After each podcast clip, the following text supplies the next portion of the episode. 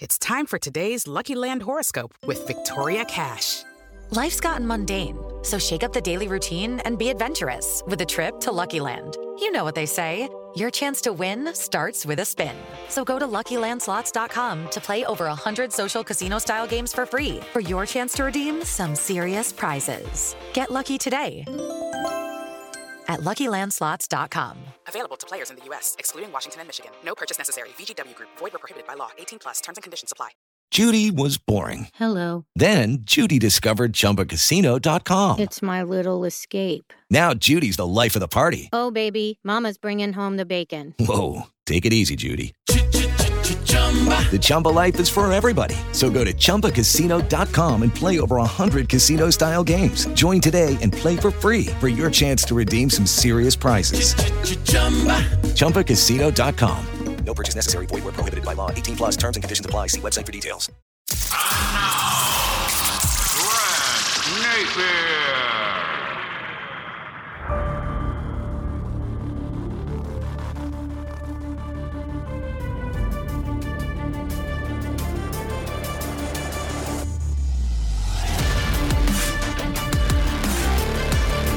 Hi again, everybody. Great to be with you. This is the fourth episode, if you don't like that, with Grant Napear. First of all, I want to thank everyone that has taken the time to download the podcast. We're over 25,000 downloads, and we are less than two weeks into this. Uh, the feedback has been great. I love the comments. Uh, I love interacting once again with the fans because that's what I've missed the most throughout this ordeal. And I say ordeal, and I'll get back to more of that in a moment. But I just wanted to start off and, and say thank you. Um, I've been blown away with the response and all of the feedback I'm getting on social media, whether it be Twitter, whether it be Instagram, whether it be Facebook. I just signed up with uh, Instagram and Facebook, Facebook rather this past week, so I'm I'm getting the hang of it. Yeah, I know I'm old fashioned, but uh, I'm I'm doing my best to you know really uh, stay active in communicating with you because I cherish you and I'm happy that you are listening to me on Tuesdays and Fridays and my grants rants on Monday, Tuesday, Wednesday, Thursday, and Friday. This podcast is brought to you by Roy's Umbrella. You know, I've worked with Roy for years when it comes to home loans. And trust me, folks,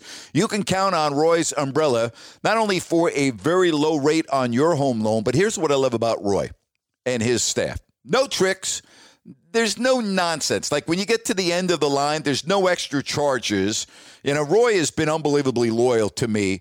And that's what I love the most about Roy. He's kind of old fashioned that way. He's face to face. Everyone in his office, they want to get to know you. And I, I love doing business that way. He, he's going to treat you like family. Trust me on that. Go to roysumbrella.com and see what Roy and his staff can do for you. That's roysumbrella.com you'll be glad that you did. All right, so coming up on the podcast today, oh, I'm, I'm going to reminisce a little bit. We're going to answer a couple of questions. Beginning next week, uh, I'm going to be able to interact with you through uh, Crowd Question. You can go to crowdquestion.com if you want to get you know some more information on that. But we're, we're going to have a segment uh, in each and every podcast where we, uh, you know, do a little question and answer. Now, I want to throw this out and get back to me on Twitter or Instagram or Facebook because I've had a lot of people reach out to me about doing a live show. All right. Here's another one. Just came in 10 minutes ago. Grant, please do a live show and do it at 3 p.m. We miss you. Love the podcast. Thank you. All right. I'll put it out there. Would you like to hear me do a live show? Not every day, but once in a while. What do you think? Give me some ideas. Okay. Bounce them off me again on Facebook, on Instagram, on Twitter. Let me know. Do you want me to do a live show? And if so, what would you like the format to be? I'm open to this. I want to have fun. I want to interact with you. So let's do it. Next question Grant, how do you feel about the Lakers winning a title? Did they just buy it? Well, hey, here's the deal. Okay. We know this about the NBA. It is always going to be a situation, especially now, where players now are calling up one another, come play here, or I'll come play with you. And the big markets are going to have an advantage, such as LA. So Did they buy it? Did they? Well, hey, it's pro sports. It's 2020. Bottom line is they've got the best player in the world in LeBron James, who just played in his 10th NBA Finals. I'm going to talk more about this in my rant. But, I mean, they won, right? They got the best players. If you have LeBron James and Anthony Davis, you should win. Who's going to beat you, right? I mean, who's going to beat the Lakers? Did we have any any questions? I know a lot of people thought the Clippers, but you know, when's the last time the Clippers won a big series? Thank you very much. That's why Doc's not there anymore because they could never get out of the second round. And think about all the talent they used to have. You know, you go back to, you know, Chris Paul and Blake Griffin and DeAndre Jordan and the bench. They still couldn't win. They still couldn't get out of the second round. This year, up 3 1, they melt and they lose. Yeah, I know they got Kawhi Leonard, but, you know, Paul George, stop it already. Would you please? He was terrible. Absolutely horrible. So, you know, the Lakers, they were the favorites going in. And they did what they were supposed to do. They won another championship. All right, this question. And I was kind of going back and forth on whether I should get into this, but hey, I'm an open book. And you know by listening to me, not only on this podcast, but over the last 26 years on radio in Sacramento, if you ask me a question, I'm going to do my best to answer it. Grant, so happy to hear you on your podcast. Really appreciate it. You've talked about how you resigned from the Kings but could you talk more about what happened at KHTK and how you really feel about it? This is a very complicated answer. I mean, how do I feel about it? I had a, I mean, I'm laughing at this because I'm, I'm, I'm trying to put it into perspective. I had a great career, right? I was an NBA announcer for 32 years. I was at the same radio station for 26 years, and I was fired for saying all lives matter, every single one. Now, think about that. I was fired for saying all lives matter, every single one, in a response to a tweet about BLM. So, how do I feel about it? Uh, you know, again, my radio station put out a statement. They basically insinuated that I'm I'm a racist. I mean, my whole life has been about equality. I don't know how often I can say this. I mean, so how do I feel about it? Yeah, you know what? I, I could sit here and be pissed and I could sit here and, you know, throw stones and everything else. I have my health. And I always look at my health as the most important thing in my life.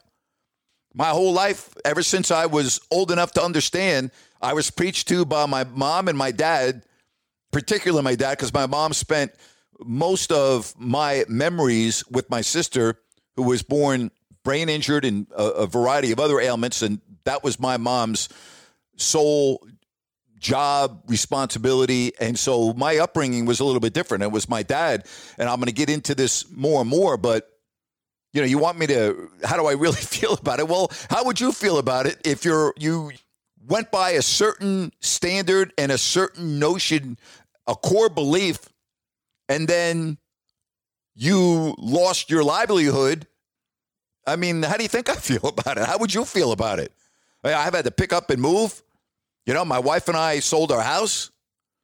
We've moved to Florida for the time being. Again, I'm calling it temporary. I could find myself back in Sacramento. I could find myself in Alaska for crying out loud. I don't know.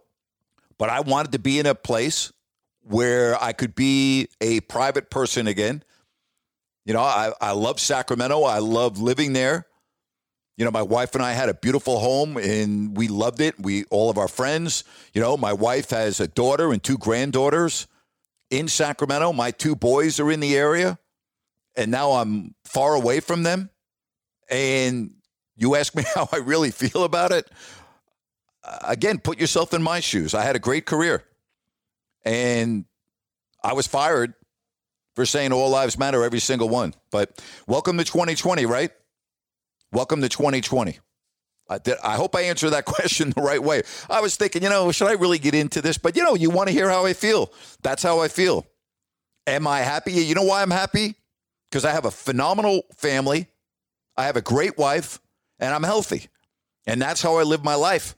You know, again, I talked uh, on the first episode and I talked with Charles Barkley about this, about Paul Westphal. And I mean, how can I complain when I'm talking about Paul Westphal, who I just love dearly, who I had a phone conversation with three times this summer, two uh, before he knew or before he revealed his diagnosis. And again, I really mean that. I, I try to make my life, I try to be very simplistic in these things. I try to really get down to the nitty gritty of what life is all about. And I've always tried to do things for the best. I've always tried to help make my community better. I've always lived by that. That's just, that's who I am. That's what I stand for. And so, you know, again, I hope I answer that question without dodging it. You want me to speak more about it? I'm not really sure. I mean, I really am not sure what else I can say. You know, we're living in a crazy world. We are living in a freaking crazy world. And it turned my life upside down. And I have two choices. You know, I can sit there and cry and, you know, lie on the ground and, you know, stomp my feet, or I can figure out how to make a living again. It's really that simple. All right. You know, I was talking about in the first episode, and I've talked about this on social media. And, I, and, and with everything going on in our society now, the hatred uh, on social media, I don't see the hatred when I'm out and about. I don't see the hatred when I'm walking down the street with my wife or we're walking our dog, or we're at the supermarket, or we're at the restaurant, you know what I see? I see people helping one another. I see people helping the elderly carry boxes into their homes, into their apartments, into their condominiums. I see people going out of their way to be nice to strangers. That's what I see. You know, I I, I don't see what I read on social media. Like, I don't think social media is the real world. I really don't. Now, I'm not saying that everything's hunky dory and we don't have any problems in this country, because Lord knows that's absurd and we have a lot of problems in this country. But, you know, with the election coming up and the divisiveness in this country, and again, I believe we have a big racial divide right now, and I'm, I'm alarmed by that. And I think we should all be. I think we should all be. I think it's sad. You know, I think it's sad to sit and watch the riots that have gone on in this country this summer and continually pop up. I remember driving through Louisville just, uh, what, two weeks ago? And they had big riots there the night before because of the grand jury result with the Breonna Taylor case. And the night before, I was like, man, should I go around Louisville? Am I going to have any issues driving through Louisville? So I guess the point I'm trying to make is yeah, there are a lot of issues in this country, but I'm primarily here to talk about sports, am I not?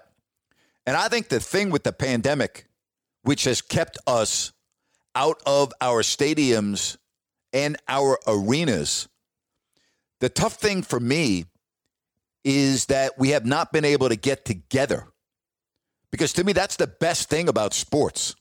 That's why I, I mean, from really, I told you, I, I think you've probably heard me say this before. My dad took me to the New York Giants game at Yankee Stadium beginning at age three.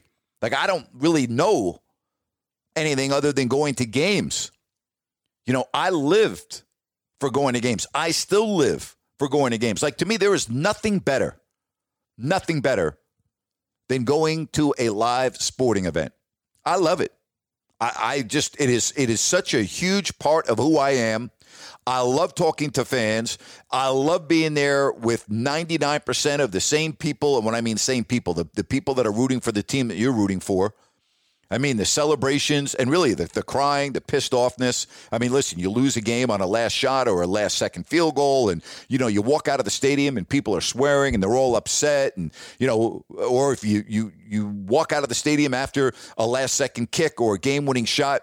Remember when Bogdan Bogdanovich, you know, hit the game winning shot two Decembers ago, right, against the Lakers? And you would have thought the Kings won the freaking championship and the euphoria. And I love that.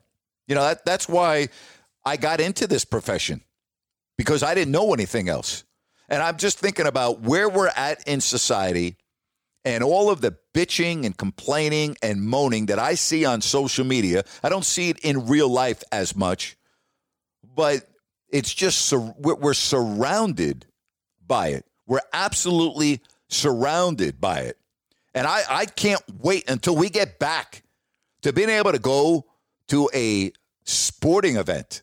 I, I, I just can't wait.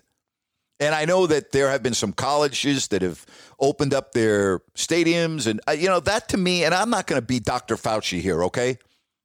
I don't get that right now. I really don't. You know, and I'm not paranoid. I'm not one of these people that, you know, has to have a mask on 24 hours a day. I am cognizant and respectful to those around me. So I will put that out there. And I do wear a mask in those scenarios. But I would not be going to a game with 60,000 people. I mean, they can't even keep. Look at what's going on in the NFL right now. Are you kidding me? But but we're going to get back to it. There's going to be some day. There's going to be a day when we are all in arenas and stadiums together. You know, I remember growing up as a kid. You know, I told all the stories about, you know, going to the Giants and Jets games. I used to grow. I, I can't even begin to tell you the great players that I had the pleasure of seeing. You know, I saw Jim Brown play. I'll never forget it. You know, I saw Mickey Mantle play. I remember as a kid in Little League, we used to fight, not fist fight. We used to fight over who would get to wear number seven. Everyone wanted number seven. We'd go to bat day at Yankee Stadium, and you would be praying that when you walked through the turnstile and they handed you a bat, it was Mickey Mantle and not Tom Tresh or Horace Clarke. I mean, it, it would break your heart if your friend got the Mickey Mantle bat on bat day and you got freaking Horace Clarke.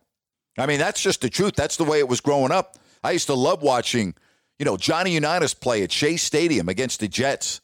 You know, I used to love watching Roger Staubach and Bob Hayes. I remember as a kid going to watch Bob Hayes, and I knew that I was going to watch the fastest man in the world. And I used to think, man, that is so awesome that I'm in the same stadium as Bob Hayes. And I'm going to watch a guy that runs faster than anybody else on the planet. Fred Biletnikoff. And, you know, you think about that. I used to watch Fred Biletnikoff as a kid. Never in a million years that was I sitting there going, boy, someday I'm going to know Fred and he's going to know me and we're going to work together on certain projects and I'm going to play in his golf tournament. He's going to play in my golf tournament. It's just amazing uh, how you look back at sports and all of the things that it's brought to me. You know, I remember going to the Millrose games, and people go, the Millrose games, yeah, the track and field, the indoor track and field Millrose games every year at Madison Square Garden. My dad used to take my brother and I to that without fail. And as a kid, I remember Marty Liquori, the track star at Villanova, winning the mile. And Marty Liquori had the most amazing kick. And you would think there is no way in the world that he would win the mile on the short track at Madison Square Garden. It was banked. And boy, you were like, man, gosh, Marty's not going to win. And then all of a sudden, it was like he was shot out of a freaking cannon. And then the bell lap would sound. And Marty Liquori, I mean, it was like a bat out of hell coming around. And Marty Liquori would win every single time I was there when he was at Villanova at the Millrose games. I remember that like it was yesterday. I remember going to sit, and I always tell parents this. I remember uh, as a kid going to Madison Square Garden on Sunday afternoons, and my dad would surprise us, and we'd go to a Rangers game. I started going to Ranger games so early in my life that I used to think that they were three different games when they came out and cleaned the ice. I didn't realize it was a resumption of the game. And I used to love watching. My favorite player as a kid was Boom Boom Geoffrion of the Rangers, and Eddie Giacomin was the goalie. And you know, we always used to sit up top. We never ever had good seats. Never had good seats at Yankee Stadium. Never had good seats at Madison Square Garden. And I, I, I tell you, I always tell parents this, and it just is baffling to me because to me, there is nothing better than being in an arena or a stadium, all rooting for the same team. I never asked my dad, how come we're not sitting closer to the ice or the court of the field? You know, two years ago, all right? Two years ago, I flew to New York. I went to the Yankees A's wild card game at Yankee Stadium. All right. I took the red eye, I flew, and I ended up buying a ticket on StubHub. You know what? I could have gotten in with a press pass, or I could have gotten in, you know, some other way. And I'm like, nope, I, I want to be in the stadium with all the other fans. I bought a ticket, okay, on StubHub in the upper deck, left field, on the other side of the foul pole, okay, seven rows from the top of the stadium. And I had one of the best times I've ever had at a game. And I was so far away from the field. I mean, I was about as far away as you could be and still be inside the stadium. And you know what? It didn't mean a damn thing to me. I didn't bitch. I didn't complain. I didn't like, God, you know, I should have gotten a press pass. Or I, no, I was with the fans and we had a great time. And when I say we, I was alone. You know, I had a friend umpiring the game, but I, I, I had a blast. That, that, that to me is what sports is all about. And when I look at the pandemic, because I don't think we're going to be sitting at, you know, Golden One Center or Levi Stadium or any other Chase Arena.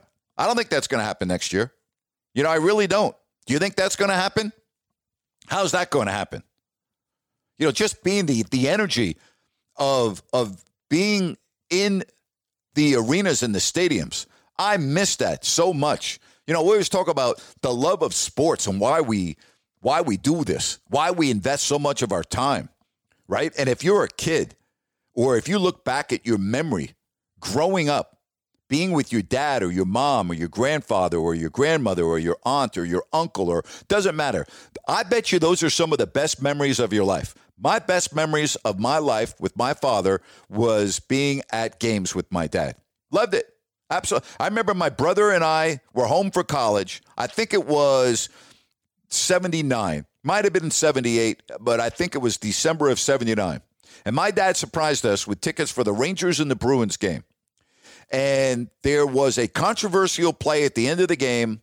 And then the Rangers, on the very last rush, could not score on a breakaway.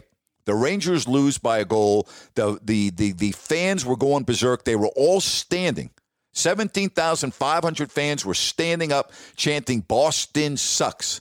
And Terry O'Reilly, Mike Milbury, and Stan Jonathan, you can Google it. Google Bruins, Rangers, uh, Bruins going into the stands 79. I think it was 79, December of 79. And the Bruins players, okay, again, O'Reilly, Jonathan, um, uh, they went up over the glass with their skates on. Now, think about this. They climbed over the freaking glass, the plexiglass at Madison Square Garden, and went into the stands with their skates on. And then I remember reading the report that the Rangers fans outside Madison Square Garden were trying to tip over the Bruins bus and they had to call the mounted police in. It's amazing the things you remember. But I mean, again, but it was just being at that venue with my family and my dad and, and my brother and how great that was. You know, I think about game three, 1996. If you were at Arco Arena, hit me up on Twitter or Instagram or Facebook. Do you ever recall Arco Arena louder than it was for that game three with the Kings and the Sonics? Gary Payton, George Karl, Mitch Richmond, Garry St. Jean. Kings won game two in Seattle in a best of five. Ray Allen. And the Kings had their first playoff game at Arco Arena. And when the Kings came out for their formal warm ups, and the standing ovation that lasted throughout the entire warm up. And I've been blessed. I've been to the World Series, I've been to the Super Bowl, I've been everywhere. Never heard a crowd like that. Never, ever remember a crowd when the Kings came out onto the floor for the game three in 96 with the Sonics. That was absolutely unbelievable. You know, and then I talk about going on in my career and some of the things that I always said that I would do. And I'd love to hear from you. You know, again, hit me up on social media. Like, what's the best thing you've ever done? You know, as we sit here in this country, and you know, and again, I look at the hatred, and I look at the the, the venom, and the cancel culture, and all the other things that we're dealing with on a day to day basis. And it just seems to me that some of our greatest joys and greatest memories are surrounded by sports. And I always said as a kid growing up, I would always do anything in my power to see my teams win a championship. And I think you probably heard this story, but I was working in Decatur, Illinois in 1987. And I flew from Decatur through Chicago. I think I actually drove to Chicago. Drove to Chicago, took the flight to San or to to uh, New York. Giants played the Niners on a Saturday afternoon. The Giants win 49 to 3. Go right back to Newark Airport, fly to Chicago, drive three hours to Decatur. Did the went to work. Next Sunday, Giants playing the Redskins, NFC Championship game, 17 nothing. I'll never forget the guy sitting right across the aisle from me because our seats were in section 127, row 30, seats one and two. And so I'm in seat one, then the aisle, the guy next to me. The guy next to me, I've seen for, I don't know, three, four decades. Okay. I saw him at Yankee Stadium as a kid in my section. And throughout the years, so many of the same people that I sat with at Yankee Stadium when our tickets were transferred to the Meadowlands, I saw a lot of the same people. I look over as the final seconds are going off, 17 nothing. First championship that the Giants won in the Super Bowl era. And this guy is crying. I'm looking at him, it's cold, it's windy, and I'm looking at this gentleman right next to me, and he's sobbing like a little kid. And I'm thinking to myself, that's to me what the essence of sport is all about. If you were a Cubs fan, if you're a Cubs fan and you went through decade after decade after decade, and you saw the futility of that franchise and the heartache and everything else, when the Cubs won the World Series, if I asked you, give me three of the greatest things that have ever happened in your life, I am going to predict that the Cubs winning the World Series is in the top three of the greatest things that ever happened in your life. Where else can that happen but in sport? It can't. And I, again, we were season ticket holders. Giants, Redskins, Giants, 49ers. The Super Bowl is in Pasadena. Never been to LA. My aunt did everything perfectly.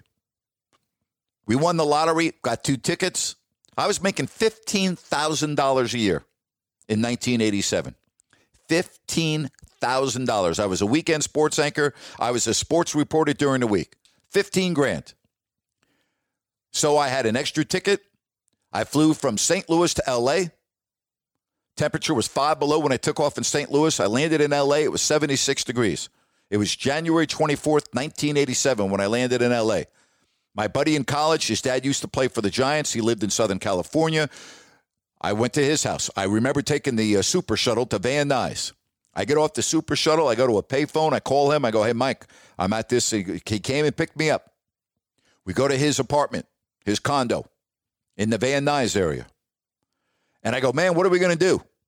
I'm pumped up. It's like shorts and short sleeve shirts. I just came from freaking freezing Midwest. He goes, what do you mean, what are we going to do? We're going to the game. I go, we're going to the game right now? He's like, yeah, we're leaving in about a half hour.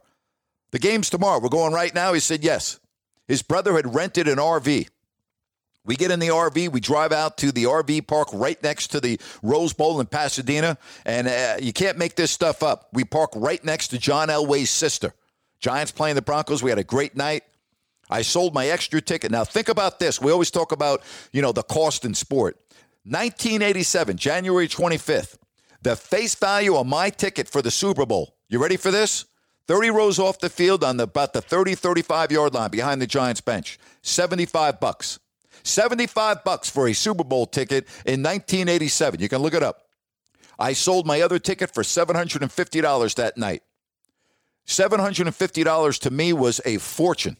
And it paid for my trip to go to San Francisco or to New York for the Niners, to New York for the Redskins, and to pay for me. And I still had money left over. You know, we always talk about, you know, great memories. And the reason why I'm doing this is I'm so, I'm just so, um, uh, I, I, I don't know if the word is down. I don't want to say I'm down, but like it just sucks what we're going through right now in 2020. I mean, it just sucks. It really does. I mean, the the the, the COVID, you know, the, the just everything, all the riots, um, the the the venom, with, you know, with the election coming up, and I'm thinking, you know what? Let's have some freaking fun, right? Let's let's have some fun. Let's reminisce a little bit. And again, hit me up on Twitter or Facebook or Instagram and let me know some of your great moments with sports. You know, I talk about, you know, watching the Rangers. You know, the Rangers were like my favorite team growing up. Uh, one of well, one of my favorite teams, and I, I, again, you talk about how how do these things happen? You know, my my roommate in college for crying out loud, George McPhee. All right, he won the Hobey Baker Award at Bowling Green his senior year. It's the equivalent of the Heisman Trophy in college football. So that tells you all you need to know about George. George was a hell of a hockey player, and he was really smart. And I, I just admire the heck out of George for his career. But think about this: Hobey Baker Award winner, Okay, Bowling Green, they were a national powerhouse, and George ends up playing for the New York Rangers. And George's first game ever for the Rangers was in the playoffs against the Flyers. And the first two games were in Philadelphia, and I couldn't get the games on Bowling Green. And I drove to a friend's house in Cleveland, two hours away, because they got WOR, the superstation, and they carried the Ranger games. I was not going to miss George's game. I watched game one, then I drove home, came back for game two, and then I drove 10 hours to go to game three to watch George at Madison Square Garden because I said I'm never gonna, never ever gonna miss that. And then the following year they were the Smurfs team. Then the Smurfs, all these small guys, blah blah blah. Rangers end up losing, I think, in the second round of the playoffs on a Friday. We end up at the pub in Rye, New York. Okay, now think about this. I'm just in my early 20s. All right, I'm what two years out of college. I am at the pub with the New York Rangers because they used to practice in Rye, New York. All right. So the pub was right there. And basically, 75% of the team is in there. And the bartender, I'll never forget this, the guy that owned the place, his name was Hitch. And he started to kick everybody out. It was like four or five in the morning because he was exhausted. I go, Hitch, listen, I tended bar in college. I'll tend bar for you. He goes, Yeah, you're going to give away my bar. I go, I promise you, I'm not going to give away your bar. Just tell me how to work the register. I'm at the bar, at the pub in Rye, New York. And I'm tending bar for the whole Rangers team. I got Ron Greschner and the supermodel Carol Alt there. They were married. I got Tom Laidlaw. I remember what they were drinking. Jack and water for Gresh, Jack and water for Lades. I've got, you know, Reijo Ruotsalainen, the defenseman from Finland over here. He's drinking beer, okay? I've got the whole freaking team. I'm sitting there going, wait a minute. Like, uh, you, you just can't make that up. I mean, I had some amazing stories, but again, I go back to the essence of sport and the the athletes that we grew up either idolizing or rooting for or you know the jerseys you know and for me getting into this profession I, i've always shared this story. One of the great memories that i have in my career was meeting chick hearn for the first time. And i'm from new york and i got to tell you you know this was pre-internet you know you couldn't google anything. I i had heard of chick hearn but i didn't really know the legacy of Chick Hearn until I got to California. And then I realized, God, he was a god in LA, similarly to the way Marv Albert was in New York. And I'll never forget going to the forum for the first time in 1988. And the press box at the forum was not on the floor where we did the games. We was up high on the second level. And I'm at the forum real early, and I'm all excited because I'm doing the Lakers, Magic, Kareem, Worthy, Byron Scott, Coop. I mean, it's a big deal for me, right? I mean, I'm I'm 27 years old, announcing a game in LA with the Lakers with the greatest players uh, of all time, pretty much. And I'm on the same row as Chick about two hours before the game, and Chick starts walking towards me, and then there's nobody around, empty building, you know. And he said, "Hey, uh, I'm Chick Hearn." I go, "Hey, Chick, I'm really really glad to meet you. I'm Grant Napear. I'm the new announcer for the Kings. And he said, Well, I just want to welcome you to Los Angeles. And he said, If there's anything you need at all, don't hesitate to ask. We are so happy to have you here. And I'm thinking to myself, you know, that is Chick freaking Hearn that just walked over to a little kid. When I mean a little kid, an inexperienced announcer, okay? And I look like a little kid with the way I had my hair parted in the middle and everything. But the point is, I was young. And I'll never forget Chick Hearn coming up to me. And I said to myself right then and there, I'm always going to pay it forward. I'm never going to say no to somebody that wants to talk to me about broadcasting. I'm never going to say no to an aspiring broadcaster. I'm never going to do that. I'm always going to do what Chick Hearn did for me pay it forward. And it's amazing some of the lessons you get. I always talk about, you know, being in Detroit when the Tigers started off 35 and 5 and Sparky Anderson and the Tigers. And I remember being up there with my news photographer because I was working for $5 an hour at the ABC station in Toledo, Ohio. And I remember getting a couple of interviews on the field before the game with Alan Trammell.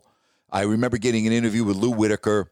And the, the, the game was on a Sunday. And I remember there were so many things I remember. But when I walked into the media room, and Tiger Stadium was just awesome. I love going to Tiger Stadium. That, you know, you the media room for the food before the game. I got a plate of food and there was nowhere to sit except for one table. And the game was on NBC. It was the game of the week. And Joe Garagiola, the great uh, former player, but you know, broadcaster. He and Tony Kubek were the best. I loved them. They were great, great. You know, and then of course Curt Gowdy, but Joe Garagiola was sitting at a table, and I'm looking around. I'm not. I said, "Well, I'm not going to sit where Joe Garagiola is." And Joe said, um, "Hey, you can sit here if you want." And I said, "Hey, I thank you very much." And Joe Garagiola started talking to me like he had known me for 15 years. And then after the game, you know, the Tigers won the World Series that year, and that was phenomenal. And I, I need to get some comments on camera from Sparky Anderson. And I remember I couldn't get into Sparky's office at the end of the game because it was packed with reporters. So I went into the clubhouse and I got a couple of other interviews. And after I got done, I'm walking back, and Sparky's office is empty. There's nobody there. And I knock on the door, and Sparky's sitting there. He doesn't have a shirt on. And I said, uh, "Hey, Sparky, my name's Grant Napear. I'm sorry, I, I wanted to get in here, but I couldn't. There was no room." He goes, "Come on in, come on in." He goes, "Sit down." And he says to me, I, "I've never seen you before. Who are you?" I said, "You know, I'm working part time, filling in on the weekends at Channel 24 in Toledo. Hey, where'd you go to college? Oh, I went to Bowling Green. Where are you from? I'm from New York." Sparky Anderson, I mean, could not have been nicer to me. And I said, "Would you, you know?" you can put a uh, shirt on if you want. For no, it's okay. No, I'll put a shirt on. I'm like, you know, you don't have to. You know, I mean, it was unbelievable. We did the interview, and it, so I fast forward to about '96. Might be '97, might be '95. I don't remember, but I'll fast forward. And Sparky's now done managing in baseball, and I have him on my radio show in Sacramento. And I start off by going, "Hey, Sparky, I just want to let you know. I know you're not going to remember this, but I just want to thank you for how you treated me." The first time I was at Tiger Stadium as a member of the media, and I said I couldn't. You were you guys had just started off with that great thirty-five and five record. It was a Sunday. I go. I think it was Dan Petry was on the mound, and I couldn't get into your office. And I walked in, and you didn't have your shirt on. And he said, "Hey, Grant, you know what? I do remember you." And then he said, "And I actually, you know, live in." California, and I do watch the Kings, and I'm so happy for you and your success. And I'm just thinking, man, what a small world, and the things that you remember you know, I can go on and on with this. You know, whether it's you know taking Danny Ainge to his first NFL game. You know, Danny Danny's a great guy. I love Danny. You know, whenever Kings fans talk about best players ever to play for the Kings, they always forget about Danny Ainge. Don't forget about Danny Ainge. Danny was a hell of a player. I mean, he was a great player. Anyway, uh, I had field passes for Giants 49ers game Monday Night Football. And Danny had never been to an NFL game. And so after practice, I picked Danny up and I didn't know that Danny was a 49ers fan, but he's a 49ers fan. And we're driving to the game, and we just had a great chat, you know, about his family, and just it was great. And we were on, I said, Danny, just so you know, we're not standing on the 49ers sideline when we get to the stick. We're on the Giants sideline. But I was thinking, though, uh, in retrospect, that Danny Ainge, here he was, you know, post Boston Celtics era, growing up, not growing up, playing in that market okay, in Boston and never even going to a Patriots game or anything.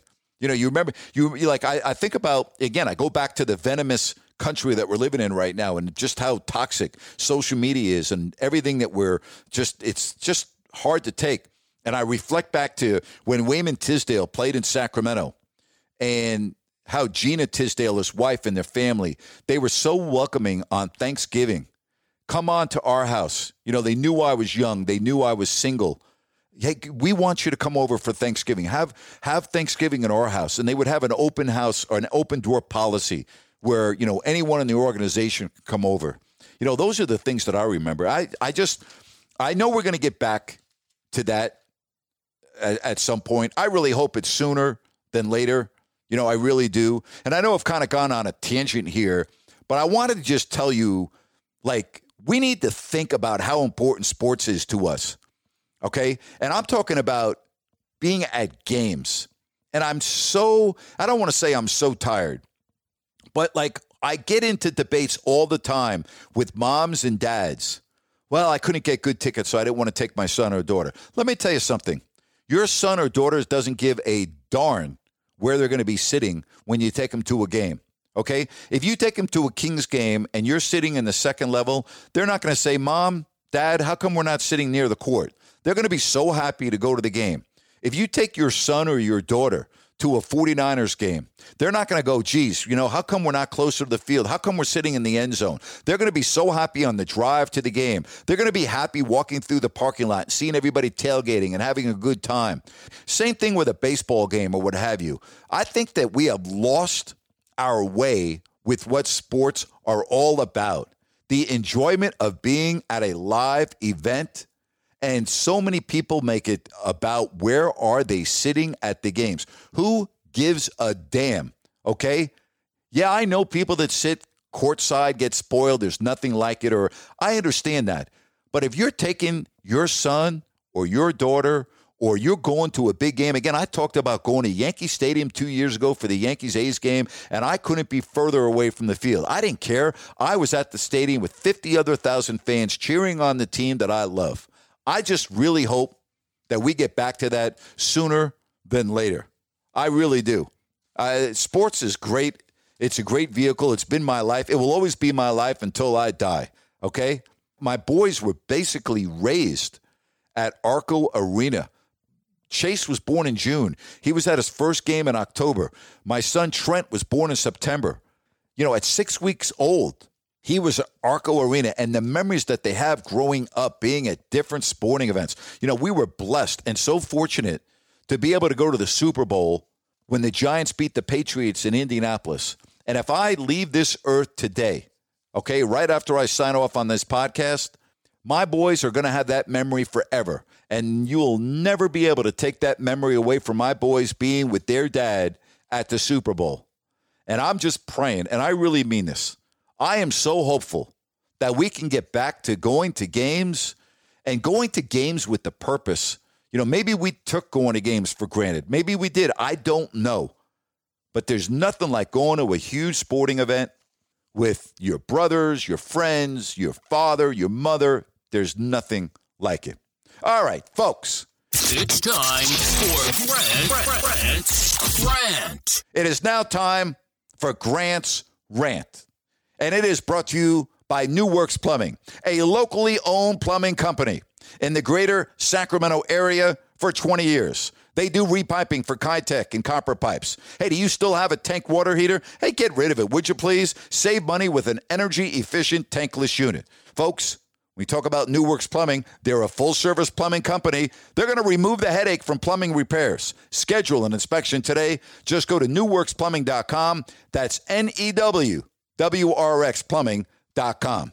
So here we are. One thing that has not changed at the end of every basketball season is the debate about LeBron James. All right, LeBron James just completed his 10th finals. He's got another championship. He did it in Cleveland, he did it in Miami, and now he's did it in LA. And I don't know why this is, but there are those that do not want to give LeBron James credit for being arguably the greatest player that this game has ever seen, or certainly one of the very best. Now, if you want to say Michael Jordan's the greatest of all time, go ahead. You want to say Wilt Chamberlain, like Scott Pollard thinks is the greatest of all time, go ahead. But you cannot you will not and cannot have a conversation about the greatest player in the history of basketball if you don't include LeBron James. You know, I couldn't believe that people were ripping LeBron James for passing a ball to Danny Green. And what was that? Game four against Miami? Really? Like, did people rip Michael Jordan when he passed the ball to John Paxson or Steve Kerr and they made the big shots? Guess what? The object of the sport is to win. Okay? It's not to score 50 points and be the, the best player on an individual night. It's about winning that individual game. LeBron made the right play, the smart play. His teammate missed a shot. There should be no debate about that. And there should be no debate at all about LeBron LeBron James greatness. The guy is great. And I had the absolute privilege of not only being in his first professional Nike commercial, which was a thrill in itself. You can Google it and look it up but I had the thrill of announcing his first ever game in the NBA. And you knew right then and there, for those of us that watched it live at Arco Arena or on TV, you knew that barring injury, you were and you were going to watch somebody that was going to be great. And that night on TV, Jerry Reynolds said to me on live television that before it's all said and done, we might be witnessing a guy that's going to be considered the greatest player in the history of basketball. And guess what? The book's not done yet. He's still playing, is he not? He may win another championship or two or three. Did he look like he was slowing down to you this year? The guy keeps himself in unbelievable condition. The guy is the greatest player that the game has today. And the debate about Jordan or James, who the hell cares? First of all, it's not anything that can be determined by a debate. There is no right or wrong answer. All right? You love Jordan. That person loves LeBron. That person thinks it's Wilt. That person thinks it's Russell. Jerry West, all right, was in 10 NBA finals. He won one. One. Does anybody out there think Jerry West wasn't a great player? He is the logo, is he not? One and nine in finals appearances. Anybody out there not thinking Jerry West was a great player? The logo of the NBA. Would we ever say that? No, we wouldn't. Stop with the nonsense about James and the debate on whether he's better than Jordan or not. They're two of the greatest players of all time. That is not debatable. You can't even debate that. You can't debate it. If you're going to have a conversation, greatest player of all time, you have to include LeBron James in the damn conversation. And if not, you're stupid and you're ignorant and you have no idea what the hell you're talking about. And that's my rant for today. Hey, folks, if you like the podcast, please subscribe, leave a comment on my various social media platforms. Really have enjoyed this. Hope you've enjoyed the past three episodes and episode two with Charles Barkley and the last episode with my good friend Christopher Mad Dog Russo. We've got a couple of great guests lined up for you next week. And don't forget about Grant's Rant each and every day during the week Monday, Tuesday, Wednesday, Thursday, and Friday. You can check out my video rants as well on YouTube. I really appreciate what you've done for me. I appreciate your support. I appreciate everything that you bring to our community and the love that you have for sports. And again, your support for me. It's not taken for granted, folks. It's not taken for granted. Thanks again for listening to this episode. If you don't like that, with Grant Napear.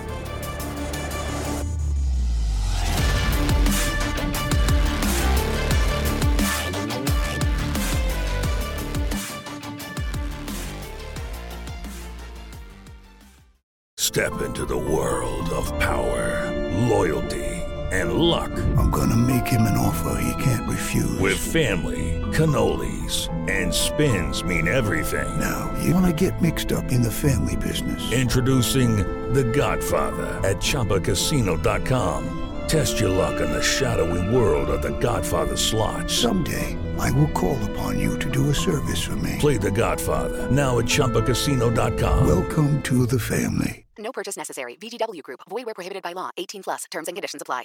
It is Ryan here, and I have a question for you. What do you do when you win? Like, are you a fist pumper? A woohooer, a hand clapper, a high fiver. I kind of like the high five, but if you want to hone in on those winning moves, check out Chumba Casino. At ChumbaCasino.com, choose from hundreds of social casino style games for your chance to redeem serious cash prizes. There are new game releases weekly, plus free daily bonuses. So don't wait. Start having the most fun ever at ChumbaCasino.com. No purchase necessary. Group. Void were prohibited by law. See terms and conditions. 18 plus.